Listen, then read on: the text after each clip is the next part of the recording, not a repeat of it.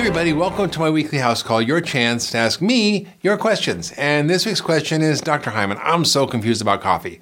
One day I read that it's so bad for me, and the next I read it's good for me. What's the truth about coffee? Well, it's a great question, but the answer is not so simple. Coffee is actually the biggest source of antioxidants in the American diet. In a recent animal study, researchers were able to see improvements in non alcoholic fatty liver, which is super common from eating sugar, and improvements in cholesterol when they fed mice coffee and fat together. The study also showed that coffee could help reduce gut permeability or leaky gut. Now, coffee consumption has also been associated with lowering the risk of type 2 diabetes and lowering cancer and improving mood and memory and so many other benefits. Coffee has also been known to improve metabolism and even sports performance. On the other hand, coffee is addictive. It can mess with your stress hormones, making you feel wired and tired. So this can be confusing. One study comes out in support of coffee, and the next day we see 10 reasons why coffee is bad for us. So, what's the truth about this delicious aromatic beverage? Well, it's not black and white. Simply put, it's not about the coffee, it's about the person. How people respond to coffee is controlled by genetics, and how that affects caffeine metabolism. One cup might have someone bouncing off the walls all day, and others can have a triple espresso and go right to bed. If someone comes to my office complaining of fatigue and restlessness and heart palpitations, would I recommend coffee? Mm-mm. No way. The effects of coffee are not the same for everyone. For someone who's suffering from adrenal fatigue, coffee could be really bad for their health. Some individuals might also have a sensitivity to coffee beans, which means their bodies won't tolerate them, which can create a whole variety of symptoms.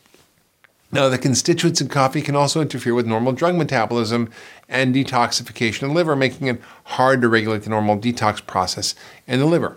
Now, one of my patients, he was drinking 12 cups of coffee a day and was constantly falling asleep at his desk and could barely function and couldn't understand why he was so tired. Well, tapering him off of coffee got him actually sleeping at night and not all day on his desk and feeling great. So, how do you determine if coffee works for you or if it doesn't? Well, just like other potential toxic triggers, I recommend eliminating it for three weeks. Now, if you need coffee every day to feel motivated or even function, then that's coffee addiction. In this situation, there's a big chance that your stress hormones are out of whack and they need some resetting.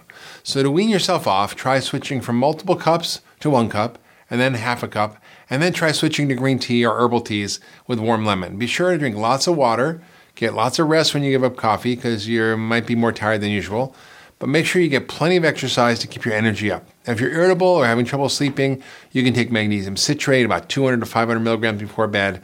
Some people rely on substituting coffee for real food too. So when you're hungry, make sure to eat and don't let your blood sugar get too low. Also, have some protein in the afternoon, like a handful of nuts or seeds or almonds, pecans, walnuts, pumpkin seeds, or a piece of steamed or baked fish. Also, try relaxation techniques like sitting in a sauna or meditation or yoga or get a massage. I like that one. Or help combat any stress through any technique you like, but just make sure you give up coffee for that period of time and see how it affects you. Because you never know how you feel without it. I remember when I was in medical school, I started drinking coffee and I noticed I was tired every afternoon, and I never was before. And it was because I wasn't having coffee in the afternoon. I had it in the morning and made me tired later. For everyone else, I want you to remove coffee for three weeks, and then I want you to add it back in. So when you do that, what happens? Do you have any symptoms? How's your energy? Any changes in digestion? Do you feel anxious, irritable? You want to monitor how you respond to coffee. It's really important to track how you're doing and how it affects you. Now, if coffee doesn't seem to work for you, that's fine. There's lots of other things you can drink and you can enjoy, like green tea, or you can make non coffee lattes using reishi powder and lots of great herbs.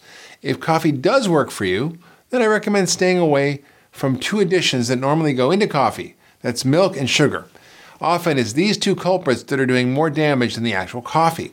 Instead, I recommend fat. Yes, that's the right fat blended with your coffee, also known as bulletproof coffee, and it's the, really one of the best ways to enjoy this beverage. Once you taste the creamy, frothy goodness of fat and coffee blended together, you're not going to miss milk.